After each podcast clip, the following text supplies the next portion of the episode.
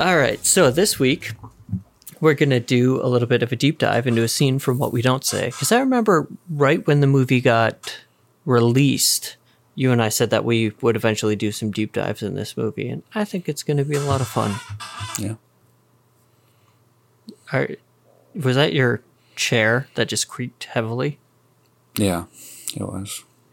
You got to oil that, buddy. Well, it's not a chair. So- it's like a footrest thing. Sounds like a murder weapon. I'll have to get rid of it. bury it, destroy it. All right. Uh, before we get to the topic at hand, though, I wanted to ask your editor brain a couple questions. Well, your editor brain and your cinematographer brain. Um, actually, singular question. There seems to be new camera capable of 12K.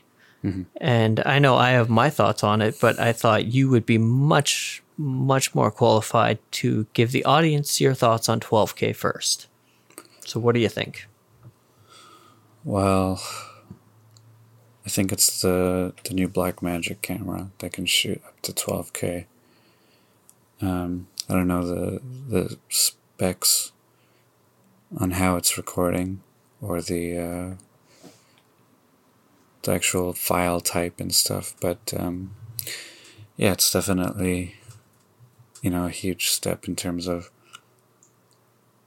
camera you know resolution and, and the quality of the file. Uh, I don't necessarily think it's something that independent filmmakers are necessarily going to need. So, they don't need the extra four or eight or even 10Ks that they were previously shooting on. Well, you know, that all that extra stuff it affords you something for specific uses. So if you're just filming some guy in his apartment who's having a bad day, I don't necessarily know what the 12k sensor is going to do for you, but you know, who knows? Maybe you want to film something and not have to worry about using uh, so much rigging and stuff, and, and you want to just stabilize it later on. Then all that extra, you know, space on this on the file will allow you to punch in and stabilize it and really make it smooth. But you know, uh, uh, if you're recording on uh, recording something in 12k, you're probably going to have a much bigger sensor as well. So your your image will probably be a lot cleaner because more light's going to be hitting the sensor. It, it won't be as noisy, I'm guessing, and the depth of field will be much more elevated with a bigger sensor. So there are some benefits to shooting on, on such a big sensor and recording at such high resolutions. You'll be able to reframe things and adjust things like that. And you might be getting, you know, I'm assuming with this Blackmagic camera, they're going to give you um, full bit depth in the recording as well. So you're going to have very high resolution image with very nice color rendition. But you know, it's going to make much bigger files that will be more intensive on your um, machine for editing. I don't know how many people can even edit raw 8K footage without having to use proxies. So 12K is just, you know, for you know, someone like me or someone who's just editing on their personal machine, it would be, you know, near impossible to work with without doing some transcoding. So before I ask the questions that are burning with me, within me, for me and my fellow idiots, what the hell is a proxy? Uh, it's a lower resolution version of the raw footage, so it's just like a um, temporary version you use for editing, so that the machine doesn't have such a hard time with it. Okay, so that theoretically wouldn't even have that much of an impact until you went to, in to go do color or VFX or something like that, right? Yeah, when you would go into stages, you would online the footage and use the raw stuff instead of using the proxy stuff. Okay. Well, that makes a lot of sense. All right, so I think the the list of reasons to not use 12K would be quite a bit longer than the list to use 12K. So, would you agree with that first off? Well, that depends on what you're shooting. You know, like I, I don't have any vendettas against higher res- resolution cameras and stuff like that, you know, I know what I need to shoot something and I just stick with what works well for me. But, you know, at some point in the future, I might need to shoot on bigger cameras with much higher resolutions. But um, I, 12K wouldn't be um, a delivery format. You know, I think most people would shoot with that to have more space to, to do things later on and then deliver it at 4K HD, which you know most people are still doing now. Um, and you know, sometime in the future, people might be watching stuff in 8K. Who knows? But I don't think 12K is a is a delivery resolution. You know, would capture and send it out in HD, 2K, or 4K. Um, but when you start with such a big um, amount of space to to use, and you um, send it out in something smaller, it's going to look much better. Um, so, you know, if you're shooting big films and you have to budget for that, then, then the small added cost and a little bit of extra time might not be that big of a deal for bigger shoots. So I wouldn't necessarily like throw it to the side and be like, oh, it's useless and we're just, you know. But, you know, I, I do think like um, it's just to keep getting bigger. And at some point, you know, we have to ask ourselves how much do you really need? But that's just how the industry goes. It's always evolving and and trying trying to get the most out of you know everything. And um, to me, this is a, premium product, but it's also got a strange price tag because it's a lot cheaper than the camera's a lot cheaper than an Alexa or you know a higher end red camera. It's around fifteen thousand dollars. So you know I'm not necessarily sure who this camera is for, but it might be a good camera to do sports stuff on. Who knows? And sports are awesome. So, going back to the editing phase of this, if someone, you said if someone came to you with 12K, you wouldn't even necessarily be able to use the raw stuff. And I would assume that would be the same with 8K. Like, for the average indie editor that doesn't have, you know, the cream of the crop with 10,000 terabytes of storage, what's the max you can realistically handle and like what's the max you would recommend fellow indie filmmakers to shoot on oh you have to spec out your hardware. Like i can't give a recommendation without knowing what you're going to use. You know it'd be like a weird a weird guess for me to make that judgment for someone else. You have to know what machine you're using um, the program you're using the graphics cards you have the amount of ram in your computer and also know um, what the delivery is. You know, if you're shooting 4K but you're going to send something out in H in full HD, then you don't necessarily have to edit in 4K. You can use proxies for the editing process because it's going to look like what your delivery is. And then just online for the export. So you don't wouldn't need anything super intensive for that. So, you know, talk to your cinematographer and your director and figure out what's necessary for the actual project. But uh, you know, myself, like 4K is the max that I deal with now. If someone came to me and said, we're going to shoot this in 8K, I'd ask, you know, what the reasons were. And if there are valid reasons, then we'd f- figure out how to make that work. But, you know, every, every project's different and you have to know the reasons why. And it, it would be hard for me to make a recommendation not knowing um, any of that information for someone. So I think you have to ask yourself those questions. Okay, that's pretty fair. So the last question I have on this, um, if a client did come to you and say, "Hey, you know, we are shooting in 8K. Here's the reasons," and you're like, "Yeah, okay, that makes a lot of sense." What would those reasons be? Like, why would it make sense for someone to shoot on 8K for something that you'd be working on in this, you know, really indie film space?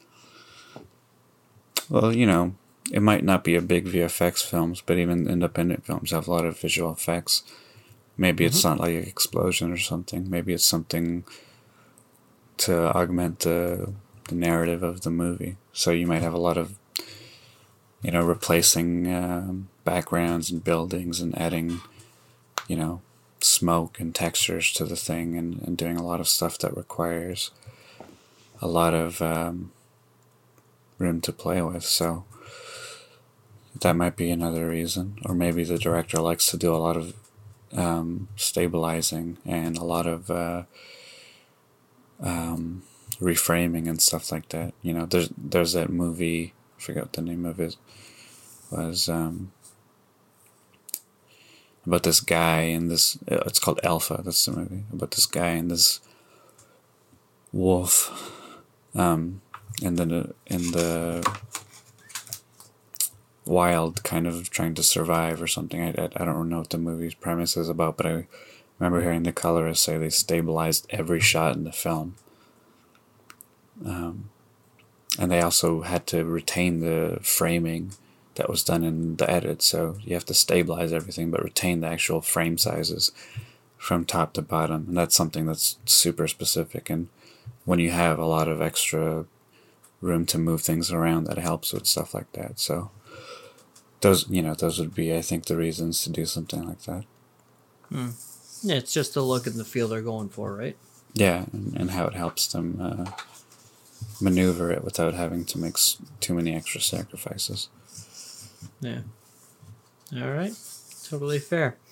So, I guess bottom line, just don't blind fire into 8 or 12K. Like, make sure there's reasons for it and make sure everyone can handle it.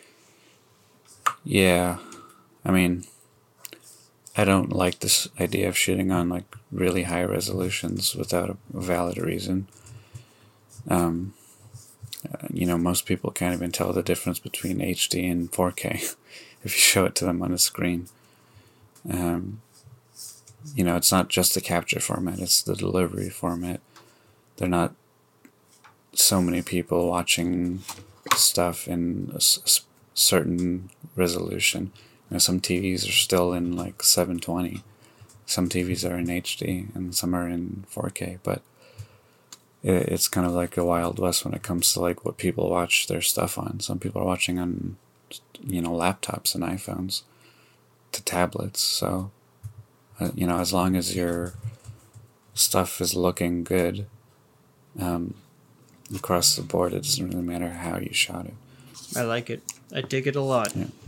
All right, so 12K talk over.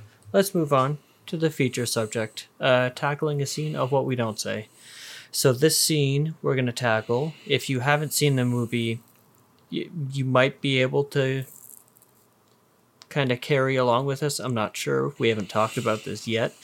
But if you have seen the movie, I think you'll probably get a lot more out of this one. Well, I can play the So- audio before we get into it as well. Okay.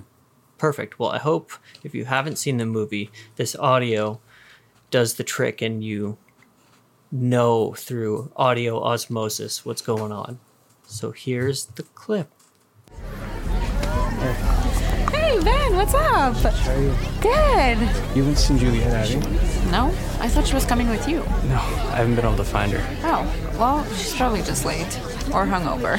we had a lot of wine. You guys,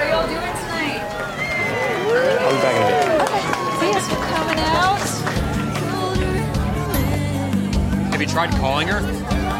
She's not responding. Like, you haven't talked to her at all. Look, buddy, uh, I know you don't want to hear this, but it's probably because she's leaving. Maybe she doesn't know how to say goodbye. Dude. Ben.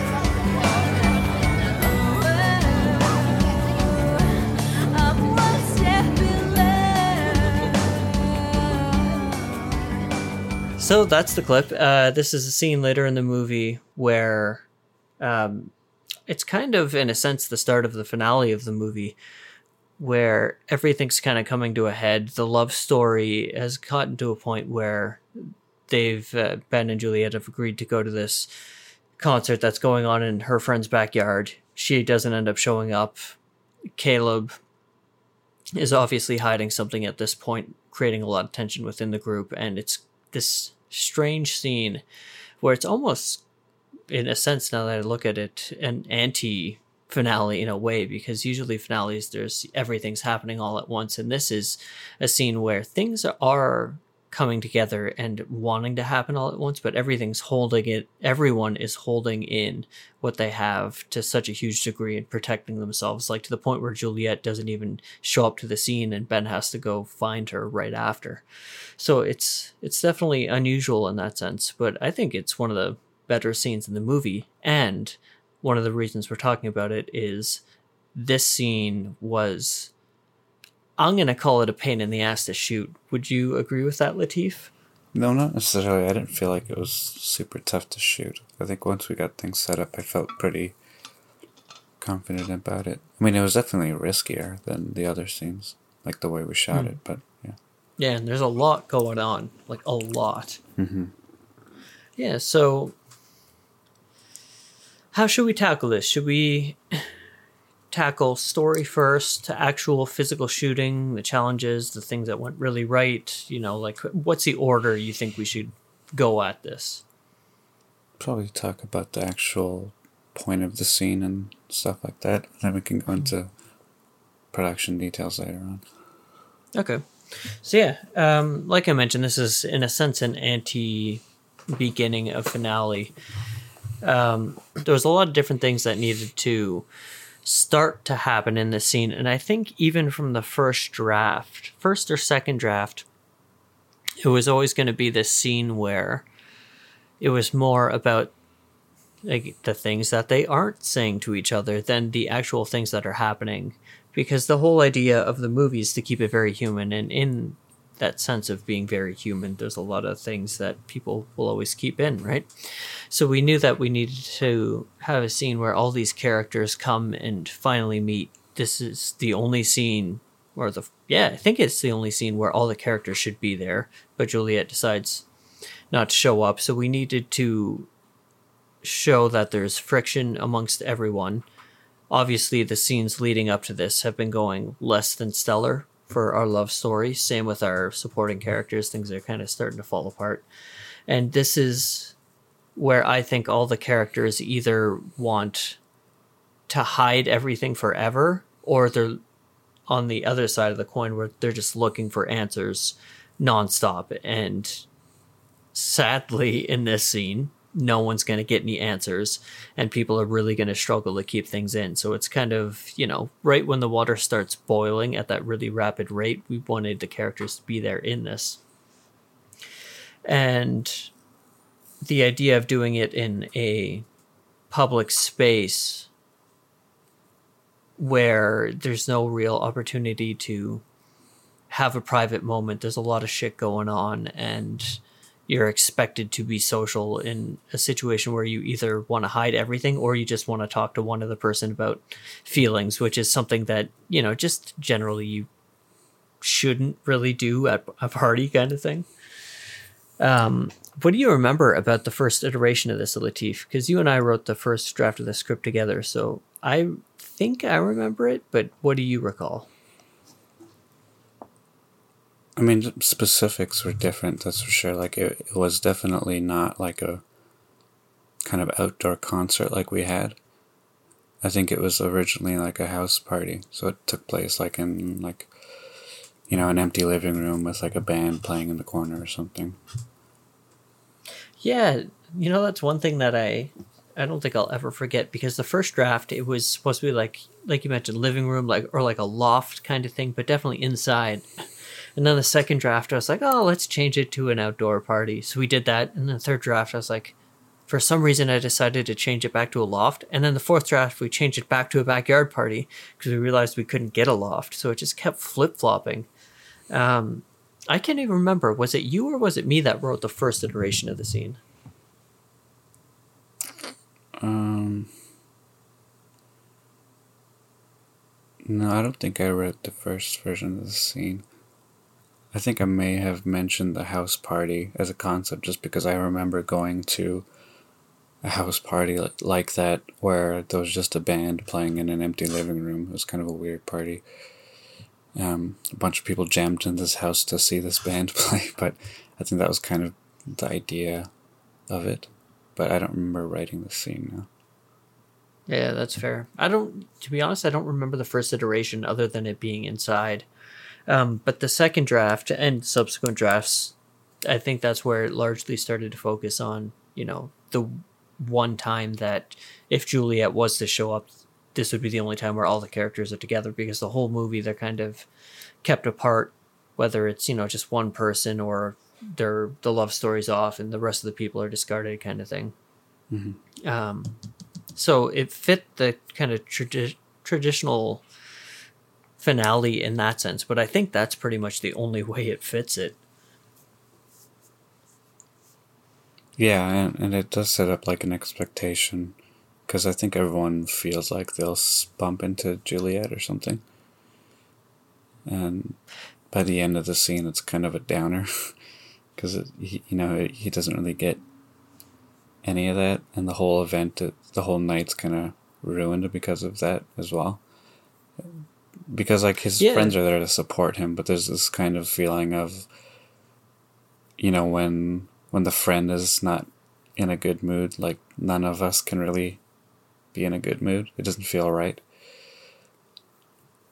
Yeah, totally. And I think we've all been in a situation like that where, you know, you go out with you and your buddies and one person's in a shitty mood and it I don't want to say that that shitty mood becomes a black hole, but it kind of does in a sense and it's either the friends there'll be some friends that are like whatever who cares they just go off and try and have a good night without them or there's the friends that are like ah you know we gotta you know hel- try and help him in this situation and get him not feeling so terrible. So it definitely takes a a vampiric bite out of the energy of the night, no matter how you look at it. Um, so let's go into the actual production of it, because one of the well, let's start where we mentioned that it kept flip flopping from indoor to outdoor. So when we started pre-production, I think we had the third draft of the script done, and it was meant to be a loft party at that point. And for some reason, actually the reason is it's really really hard to get locations. We couldn't find a loft, so I remember you and I started talking about it, and it just became apparent. Like, look, we can shoot this in the backyard, the backyard of the house that I lived in, and we can make it work. There's a little stone area that almost you know is kind of asking for a stage. So that's where we could put the singer songwriter the yard's a decent size so we can put all these people there. But then we also had another problem of the if you look at the back door of the house there's a little stairway and everything. We shot another scene there and that was supposed to be juliet's house. So we knew we were faking this location to be more than one location so when this idea was first brought up, what was your take on it? Like, what do you think of how we could pull this off? i think a, a lot of it was about having like a kind of place to anchor the scene around and the stage was a big part of that because you have, you have a kind of distracting focal point that the scene is going to be staged around and that's like that big you know lighting concert stage little thing that we had enough for it to feel like its own place because the scene right after that one is at Juliet's backyard. They're actually right after each other, but they Yeah, it is. Eh? they look like different locations just because of you know the factors of the lighting was different, the amount of people in the scene were were different, and we didn't show the same parts of the location. Um, you know, when we shot Juliet's backyard, we only showed the house, and we had the rest of the yard in black. And when we shot the concert scene, we had that stage lit up, and the house was completely in shadow. So even if you looked that way and saw like a bit of it, it was so kind of in the periphery and not in focus and in the shadows that you wouldn't even think it was the same place. And I don't think anyone ever thought that. I think even people who worked on the film were like, "Oh yeah, we did shoot those right after each other." Mm-hmm. Yeah, and the framing's quite different too because when you look at the concert scene, everything's shot in a very wide kind of way. Like even when obviously it's wide when we're walking through the entire crowd because we really wanted it to feel like there was a good amount of people there and even more we wanted to feel like there was even more people than what we actually had. So we wanted it to be that overwhelming sense of like Ben's moving through a crowd, he's really searching and it wasn't just like he was looking past a couple people, he needed to be going through the weeds, so to speak, right? And then even when we're on singles or a two shot, we're still quite wide compared to when you go to the next scene. It's this intimate moment between Ben and Juliet. And sure, we have the wide shot, but when we cut to the singles, we're we really scale down the scope of it. I think so. I think that helped sell it quite a bit as well. Yeah, I mean we're changing the the focus because when he's at the concert, you want to see him like walking through this crowd of people, kind of looking around for this person. And I, you know, I know that we shot that on the twenty four, um, as we were walking with him, and even when we did the scene at the stairs, I think we shot that on the fifty. I'm pretty sure we did. Um, so they're slightly tighter lenses, and they, but they're you know they're not really that much more tight. You can still see you know what's around the actor. It's not like it's like blurred out and, um. But you know I, I'm not I'm not even exactly sure. I think it, it could have been on the twenty four as well, because I don't remember there being like a huge amount of like shallow depth in those scenes at the stairs either. But uh, I think it was really more just about the look and the and the color palette and and also just the the audio helped a bit too because like when you when you're at this big concert scene and then you cut to this very quiet scene at the back of a house it really does feel like a different space Yeah, absolutely. I think that's something that's a little um I don't want to say underrated, but maybe under undernoticed. Like audio cues to take you into different areas really, really work. And a great example of that is the and also what we don't say is the bar versus the restaurant. Same place, same location, the night versus day. Like we filmed the restaurant part during the day and the bar part uh, at night, but literally they're five feet away from each other. So you just do different lighting, different sounds, and even the extras. If you really look at it, it's the same extras in the scene. So like Yeah. you can really sell it different if you you know put a couple tricks on it. yeah that's true Um, so when this was first proposed and we were talking about it, was there any doubt in your mind that we could pull this off? Like, did a little part of you say, uh, you know, people might know, maybe we shouldn't? no no. Never never felt that way. I think like there's enough that separates them. Because you know when we're shooting in the concert scene we're shooting lengthwise in the yard we're shooting from the house towards the stage. And we're, when we're shooting at the house we're shooting um, the width wide of the yard we're shooting against the house um, so the house is like in, on the side of the actors and it's always in the shot and it feels like a very different place. Um, but we also lit it very differently too. The all the stuff at the house has a more like yellowy orangey feel because there's a like porch light above them. And then i put like a tiny bit of blue light to denote like maybe there is like a street lamp or there's some light bouncing off a building next to them or something so it does feel very different mm-hmm. Yeah, I think that's something that I actually have no regrets about. The the way we in my opinion successfully pulled it off that it feels like two different locations. I mean, everyone that I've told that to aside from obviously the people we shot the movie with, they have no idea it's the same and I think it's a pretty great listen to indie filmmakers that you can- really can pull this kind of stuff off if you just put a little forethought into it and, you know, provided you have the physical space to do it. Like if the backyard we shot in was half the size, I don't know if we could make it work, but you know, we just evaluated it and it was the size where it really worked well. Um, so going to the physical production of the day, I'll let you tell your perspective on it first because I know ha- I have quite a few thoughts on it that I'll I'll let percolate for another minute.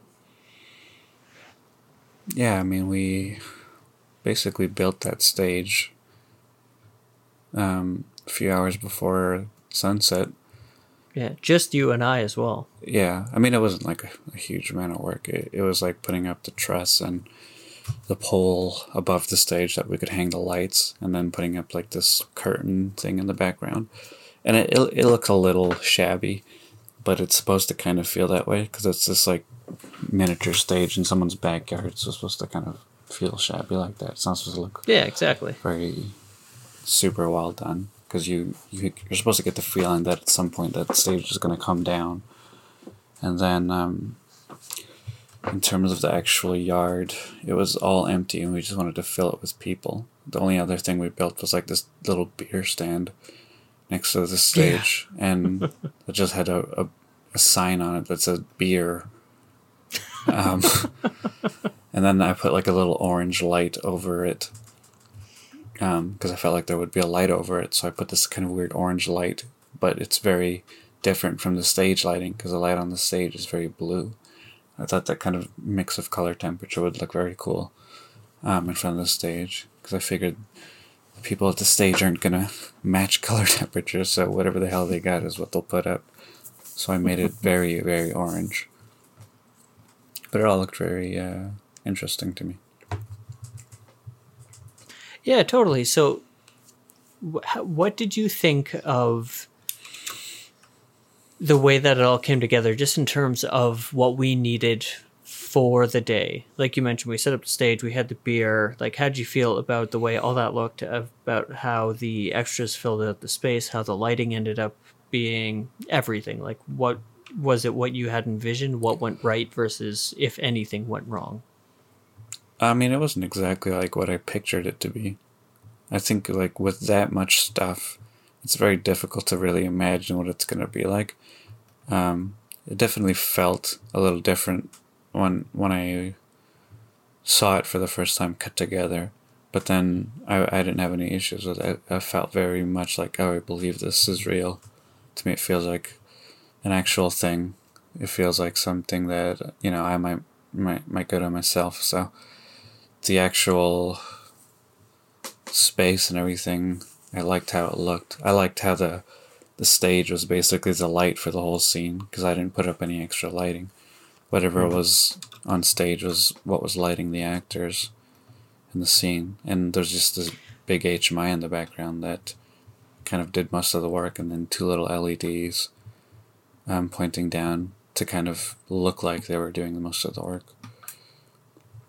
Yeah, totally. So, and then what did you think of the blocking and everything? Like, did you have an idea of how in your head it was going to go down for blocking? And did it meet that expectation when we actually shot?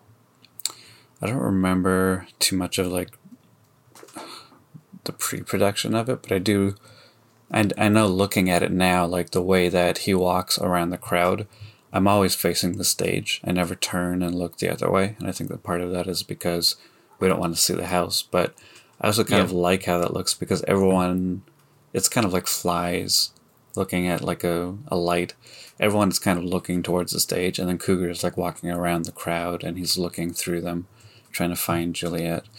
So, you know, that blocking I thought was interesting and it worked for me. But uh, even in terms of the lighting, it kind of puts him in the shadow and puts everyone else kind of like backlit and you're kind of looking for the, for a face as well with him. So as he's walking through the crowd, you're you're getting like this big bright stage in front of you and then you're just looking through the people as he is and trying to figure out where Juliet would be. But you never really find him. And then at the end, you kind of see there's a red hair, and you notice it's Amy. Um, and you kind of get your answer there as well. So I, I thought that was an interesting little piece of movement, and I kind of like how it settled at the end of that that shot on on a two shot of them talking by the stage. I liked how that looked. Yeah, definitely. I totally agree. The um,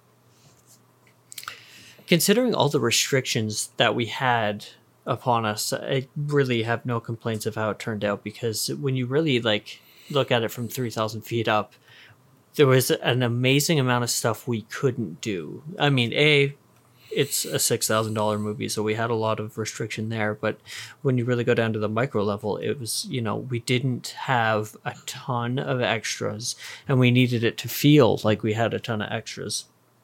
So just with proper positioning of people and camera movement and being a bit lower with the camera compared to a bit higher, I think we pulled off making it look like there was more people. And then, like you mentioned, we couldn't get any coverage where the cov- where the camera turned towards the house. So when we were initially talking about doing the scene, like we knew it was going to be in the backyard. So we're like, how are we going to shoot this? We had, I remember, ideas of like punching out windows in the house to getting a wide lens on everything. And then as soon as we realized the amount of extras we were going to have, we are like, well, we can't do that because this space isn't filled out when you look at it from uh, like half aerial view. So we really have to get down to the ground with it. Um, and considering, you know, we, yeah, considering all those things, I think it turned out really, really well, especially with the look of it. Mm-hmm. It's it's not like um,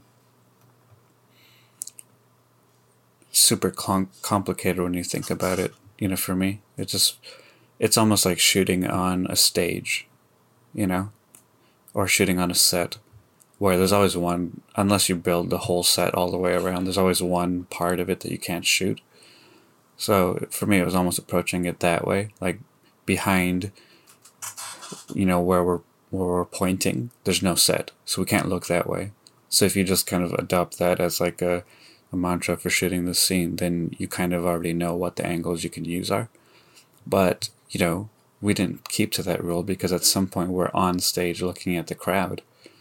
Oh, that's true, eh? But we just had to point down quite a bit. Not even really. Like I was only maybe like two feet higher than the people in the crowd was. So it was more about filling in the crowd tight enough so that when we're looking that way, it's just people. We don't really see what's in the background, and it, it's this light's kind of blasting them from the front. So, you know, whatever's directly in front of the camera is going to be the most interesting to, thing to look at. But, you know, I think I sh- I did shoot the crowd stuff on the fifty from the stage, so the background is kind of thrown out of focus quite a bit. So all you're really seeing is people's faces and they're all looking towards the camera, pointing their phones, and it's very like kind of the energy is, is put towards that part of the screen. So you're at no point you're going to be looking behind them and trying to figure out what the what what's behind them because you know it's a house, but the, really the faces are the most important thing there. So, um, you know, we did look that way, but at no point was it obvious or kind of distracting. Yeah, those are some of my favorite shots in the movie too. The crowd shots. Like, I wish we had more time to shoot some more stuff like that. Not that you know we might have not ended up needing it or using it at all, but those crowd shots I think turned out really, really well. Yeah, and it, it really felt like you're at a little show, and there's just like a, you know, a mix of like a strange amount of people that all feel like, you know, real people, even though they're all part of the crew. so let's talk about the the biggest restriction on the evening, and in my eyes, that was time, because we shot midsummer, and when it's midsummer in Vancouver, the sun doesn't go down till like 10 p.m. We had a couple extras there and we obviously have no money. We can't afford to get people cabs or anything like that. So everyone had to be able to catch the last train home, which was at like twelve thirty. So I think we started shooting a little bit before the sun was like fully gone. So we started shooting at like nine nine thirty, and we shot till eleven thirty when it started raining. Mm-hmm. And in that day of shooting, we shot the entire concert, everything you see there. We shot the scene in the backyard or the back alley, sorry, where there's a fist fight and the entire argument that happens after that. And I think that's those are the two we shot that night, right? Yep. Yeah. And like realistically, if you had told me, you know, you have all the resources you want, all the time you want, I probably would have shot that concert, just the concert, and the little walk around for five or six hours. Like, I think we really could have gotten gratuitous with the amount of footage we got, but we f- filmed that and a hell of a lot more in two and a half hours. And, you know, I think it was actually kind of meant to be because the second last take we did, it started raining. And then we got two more takes in of Andrew and Charlie post fight. Mm-hmm.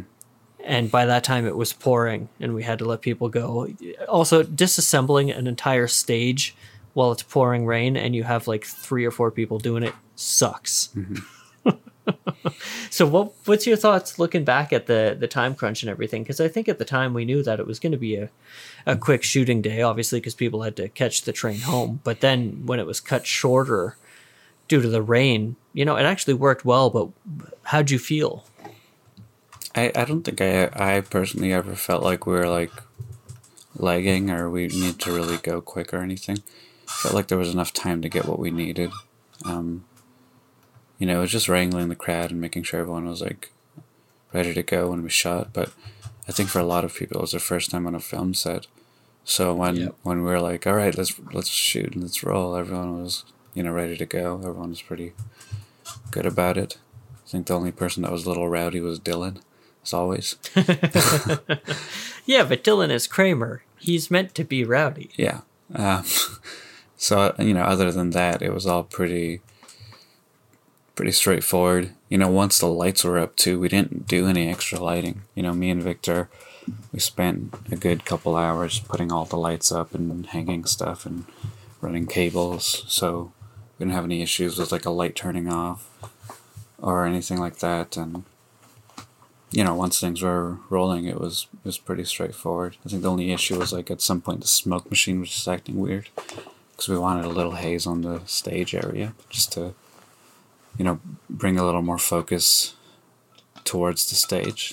Um, I don't think we ended up using a lot of smoke, anyways. You can't really tell, but yeah, yeah, I think it it all went pretty smoothly. I think really at the end when we're shooting the scene in the alley. I could see the rain starting to show up, and I thought, oh, you know, we don't want any shots where there's just like rain in the background, but I don't think it, it was, you know, too bad. Like we got everything we needed before it got bad. But, you know, there was that one scene we cut in the film early on, and I guess technically we cut a moment at the end of that that scene in the alley too between uh, Andrew and Charlie. Yeah, definitely. So let's get into that a little bit. Let's go to the front end, the one that we cut out of there first. And so a little background it's basically the alley where the fight ends up happening afterwards. It's them approaching the party, walking through there. So it's the main guys basically. Tim is super distracted because of what's just happened and he's keeping everything he can away from everyone. Ben is in his own world, like trying to text Juliet and Mike and uh, Ali are just, you know, basically kind of being supportive. So I'm going to let Latif take it away from here.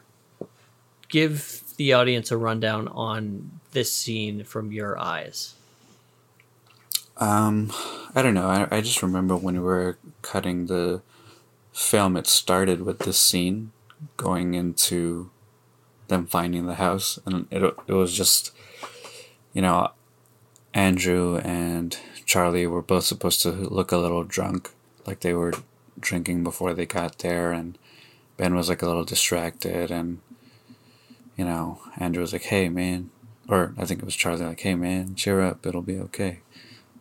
um, you'll see her later. And then I think Andrew went to Tim. I was like, hey, what's wrong with you? And he was just like, oh, nothing. But it, it felt uh, it felt like really similar to Party Stories, the opening of Party Stories, where there's four guys walking to a house party, and they're just kind of razzing on each other. And this scene felt exactly like that.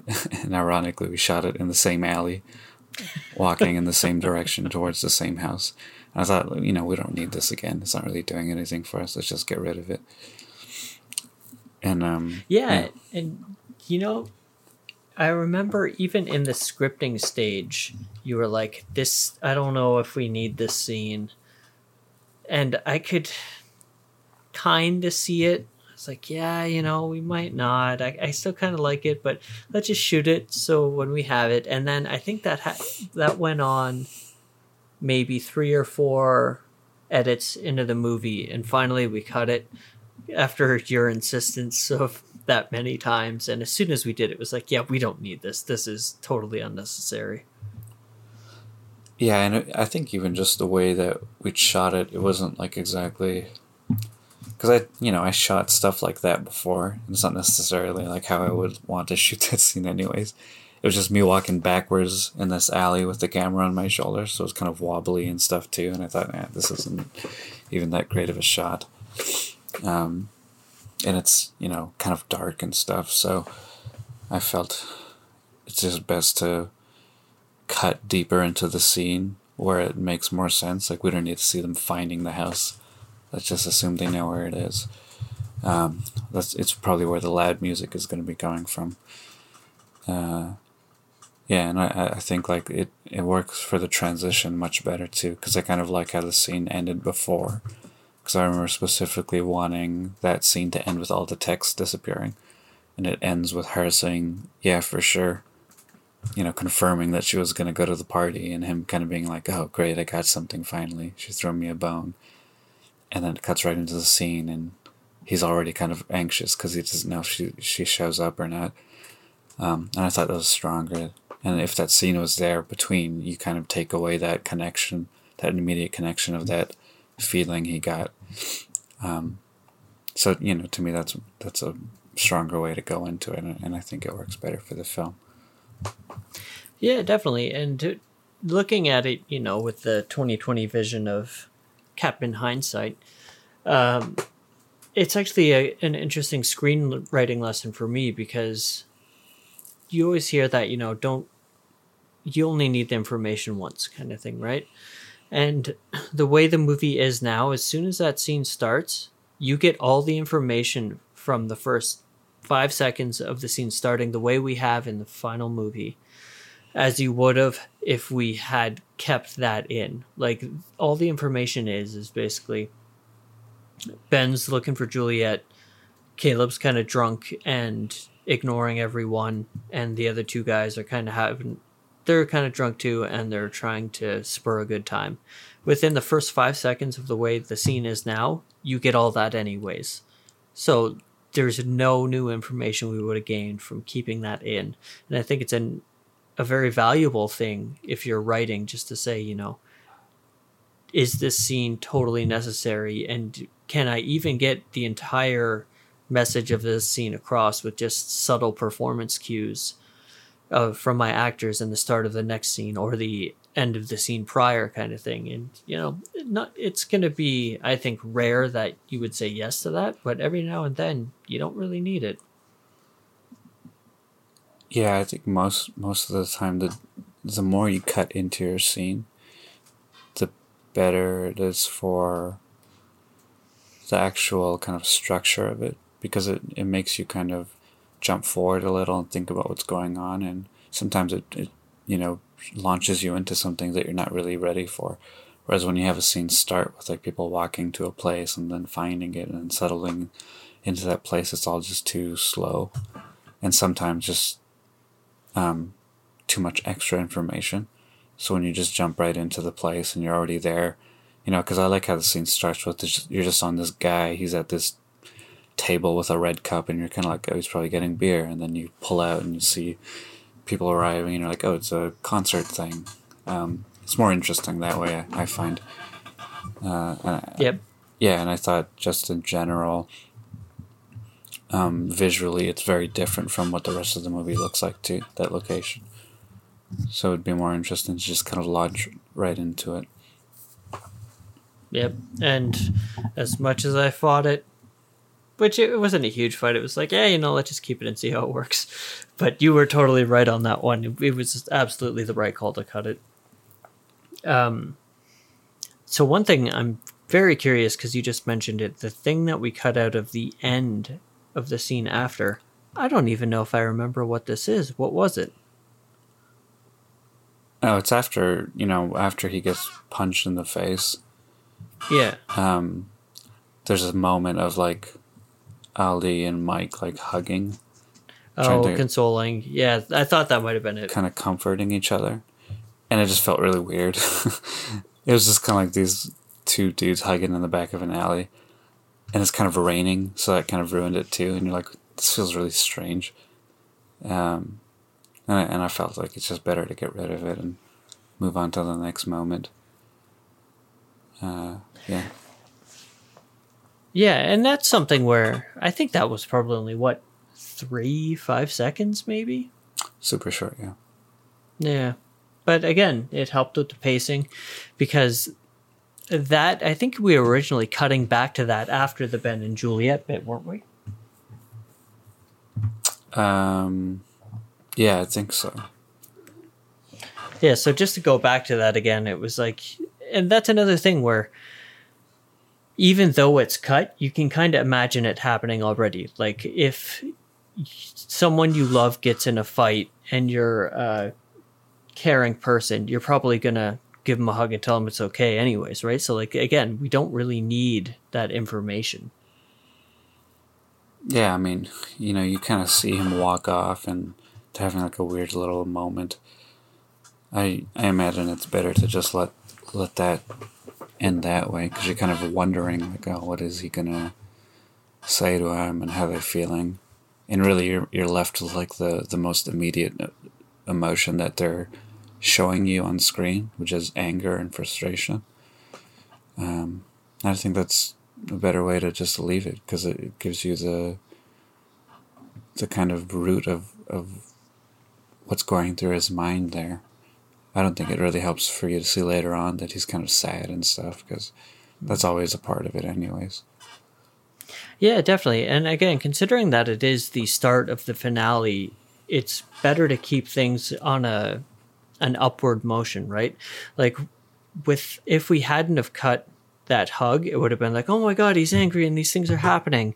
Okay, he's getting a hug, like it's to be all right. And it kind of brings it down and it almost gives you a sense of like resolution in a very very minor sense but by cutting that out it's like oh shit you know things are ramping up now what's going to happen next and i think it just adds to that Yeah, and part of it does feel a little after school, especially. yeah I think that was definitely another thing you want to avoid is to do anything that feels like it's expected like that. yeah yeah i totally agree um, all right so one question that i have for you is if you could do it all again you could go back was there something that you would change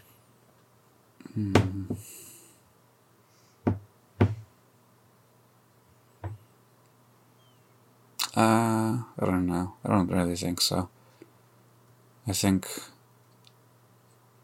you know, the way it is is probably the way it's supposed to be. mm-hmm. It's not really a lot. I would, you know, you maybe you might put a light a little further or a little higher or something, but that doesn't really change the kind of feeling of it. I think when you really prepare, you, you in more ways than one can capture the essence of the scene. And even if I lit it a slightly different way, or if I, you know, used a different lens, it still would have captured the same kind of feeling. Um, even if a few technicalities were different. So, you know, I think I, all in all, I captured the feeling I was going for. So, um, no, not really anything I would change. No. That's good. And I- largely feel the same because I'm happy with how that scene turned out and especially how it looks and everything. The only thing that I might change, and this is. I don't even think it would impact the final movie at all. It would just impact my experience of it. Is I wish that I had brought on um, another producer earlier in the process or someone a producer that lived where we were shooting so they could take some of the stuff I needed to do off my plate in terms of producing and I could have focused a bit more on directing. I think it would have just let me be a little bit more in the moment with it because I remember that day I felt that we got everything we needed and I was very energized, but I did feel very torn between like, okay, I have to do all of these things to set everything up in a way where if I had a producer that could have been there full time and you know lived near us and could really help set everything up that I would have had a lot more time to spend with you and the actors in the moment just so to spend on the directing aspect of it but then when I think that I'm like I kind of feel like I'm just being selfish in a sense because we got everything we needed and the scene works really well anyways. So am I just being like kind of a bitch about this, you know?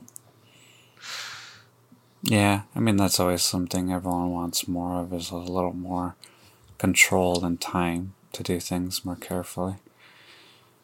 But, you know, I think a part of the mad rush makes it what it is as well, so, you know. That's true. Yeah, that's very true. All right. Well, any final thoughts? Anything you think the audience could take away from this deep dive of this? You know, in all honesty, it was probably one of the scenes where we had to do the most setup and prep in the entire movie.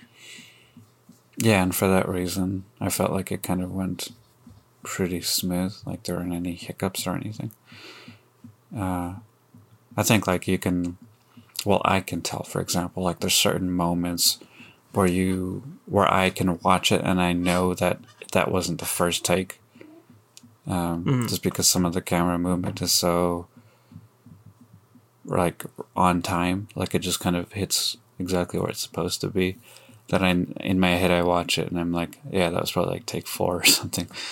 Um, I think there's that moment specifically after he talks to Juliet's friend and comes over by the stage and they're all kind of random. and he's like, no, she hasn't texted me or, or whatever. And then Andrew kind of comes in from the left side and the camera kind of like not whips, but just like moves pretty quickly over to him right as he says his line. And you know, when I see that, I can tell that that wasn't take one because I wouldn't have had that that intuition to just move that quickly. But uh, you know, it works in the film very nicely because it kind of lands exactly as he starts talking. But um, you know, it's probably something you can look at and, and notice yourself. But I really like that moment when we're on uh, Tim uh, and he takes like a, a chug of the the liquor and he kind of looks down and has that look on his face. I really like how he looks there and like how the light's hitting him and everything. It feels very kind of uh, conflicting. Yeah, totally. I think it, that's the scene where Tim's acting really starts to shine because if you look at the through line of the character, he's kind of like, yeah, you know, he's a douchebag. He's that friend that we all have who's kind of a dick. Da, da, da. But then the big moment happens, and everything after that is where I feel like his acting chops really start to come through and really impact people, especially because he- he played it in a way where it was, you know, you kind of feel bad for him as much as you hate him. And, you know, that's the reason he got the part because you could see the humanity in the character. But there's a lot of alternate universe versions of this movie that exist where I'm sure someone just played him like a total douchebag and it was just like, yeah, you know, he's a dick or whatever. But in those last 20, 25 minutes of the movie, Tim really starts to shine as that, I think, acting powerhouse. Yeah, I mean it's not it's not super easy to do what he does. I think you, with a role like that, it's very easy to just play like a straight up asshole. Um, you know, which I think is the safe way. But you know, closer to the end of the film, the more he has to try to make the audience sympathize with him because he's done something bad, but he's now trying to make amends for for kind of like messing with his friend's personal life. Um, but you can really see it on his face and through his body language that he's not dealing with it well. Like it's really bothering him, and I think it comes through. I think it, that's kind of the sweet, sweeter side of Tim um, that he's putting on display there. But I think he does it really well. Yep, I agree. I totally agree. And I think that's a great place to cut this episode. Cut. Yeah, you know what's up. All right. Well, this is Filmcraft. I'm Matt Ralston, And I'm Latif. and this has been brought to you by ACAST. They're an awesome po- podcast hosting service that are kind enough to have us week after week. All right. Well, we'll see you guys next week.